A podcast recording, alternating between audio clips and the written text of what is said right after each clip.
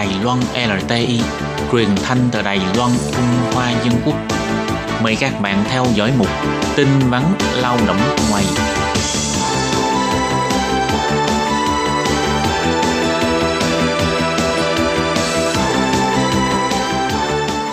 Thúy Anh và Lệ Phương xin kính chào quý vị và các bạn. Chào mừng các bạn đến với chuyên mục tin vắn lao động ngày hôm nay. Lệ Phương nghĩ à, các bạn ở đây lâu chắc hẳn có à, biết được một cái câu nói tuyên truyền về giao thông an toàn tức là khai车不喝酒, hơi酒不khai车. Tức là không được uống rượu khi lái xe mà đã, một khi đã lái xe thì không được uống rượu. Nếu mà các bạn uống rượu á mà có lái xe hay là xe đạp điện cũng vậy ha thì cũng nên ngồi taxi hoặc là nhờ bạn bè chở mình về không thôi sẽ vi phạm quy định phạt rất là nhiều rất là nặng đó thì ừ. hôm nay mình sẽ nói về cái uh, uh, nội dung như thế này ha có liên quan đến quy định không lái xe khi uống rượu ừ.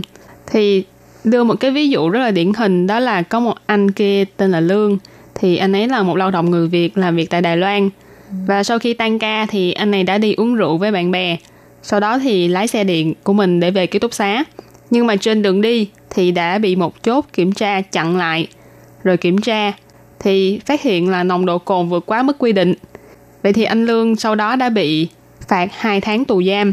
Không chỉ là phải phạt 2 tháng tù giam, Bộ Lao động còn hủy bỏ luôn giấy phép lao động của anh Lương và yêu cầu phải xuất cảnh ngay sau khi mãn hạn giam giữ. Rồi có được trở lại Đài Loan làm việc không?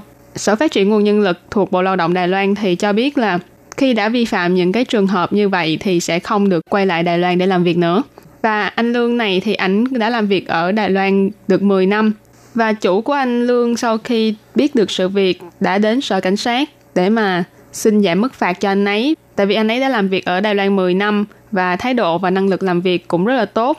Và công ty đã đào tạo anh ấy suốt nhiều năm như vậy thì nếu như anh ấy bị trục xuất thì cũng sẽ ảnh hưởng đến ờ, cái quy trình sản xuất của công ty. Ừ. Nhưng mà phía cảnh sát và sở phát triển nguồn nhân lực cho biết là một khi mà lao động nước ngoài vi phạm những cái quy định luật pháp của Đài Loan ví dụ như là lái xe khi say rượu hay là vi phạm hình sự thì sẽ bị hủy bỏ giấy phép lao động và trục xuất theo quy định của Điều 73 Luật Dịch vụ Việc làm, đồng thời cũng không được quay lại Đài Loan làm việc. Nhưng mà sau khi lao động nước ngoài xuất cảnh theo quy định thì chủ thuê có thể xin phép tuyển mộ bù lao động khác, cho nên sẽ không ảnh hưởng đến số lượng hay là quyền lợi thuê lao động của chủ thuê. Và đây là một cái trường hợp mà các bạn phải nhớ ha, mai mốt đừng có lái xe khi uống rượu không thôi không những bị uh, giam giữ uh, hai tháng nè Ừ. rồi muốn quay lại Đài Loan làm việc cũng không có được luôn. Ừ. À, mà các bạn biết không, theo thống kê thì trong năm 2018 thì cái số vụ lao động nước ngoài vi phạm lái xe sau khi uống rượu là có hơn 400 vụ lần á. À, mặc dù cái phương tiện tham gia giao thông chủ yếu của lao động nước ngoài là những loại xe có tốc độ chậm như là xe đạp xe đạp điện hay là xe máy điện vân vân. Nhưng khi mà các bạn à, sử dụng cái à, công cụ giao thông này cũng được tính là vi phạm pháp luật ha.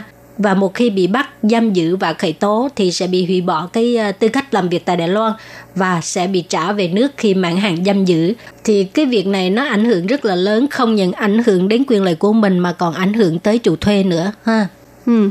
Và ngoài ra, Sở Phát triển Nguồn Nhân lực cũng cho biết là ngoài những vi phạm lái xe khi say rượu, còn có những vi phạm giao thông thường gặp khác như là tự ý sửa đổi động cơ xe đạp điện và lái trên đường hoặc là vượt đèn đỏ đi ngược chiều vân vân thì những cái vi phạm này cũng rất là thường xuyên xảy ra các bạn cũng nên chú ý. Các bạn cũng nên chú ý là không nên mắc phải.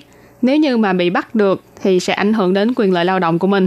Và để đảm bảo cho quyền lợi và giúp cho lao động người nước ngoài có thể ổn định việc làm tại Đài Loan, các chủ thuê và công ty môi giới là ngoài việc phải tuyên truyền và nhắc nhở lao động phải tuân thủ các quy định của luật pháp Đài Loan, Sở Phát triển Nguồn Nhân lực cũng đã chế tác ra một đoạn phim đào tạo trước khi làm việc bằng tiếng Trung và những tiếng ngoại ngữ khác.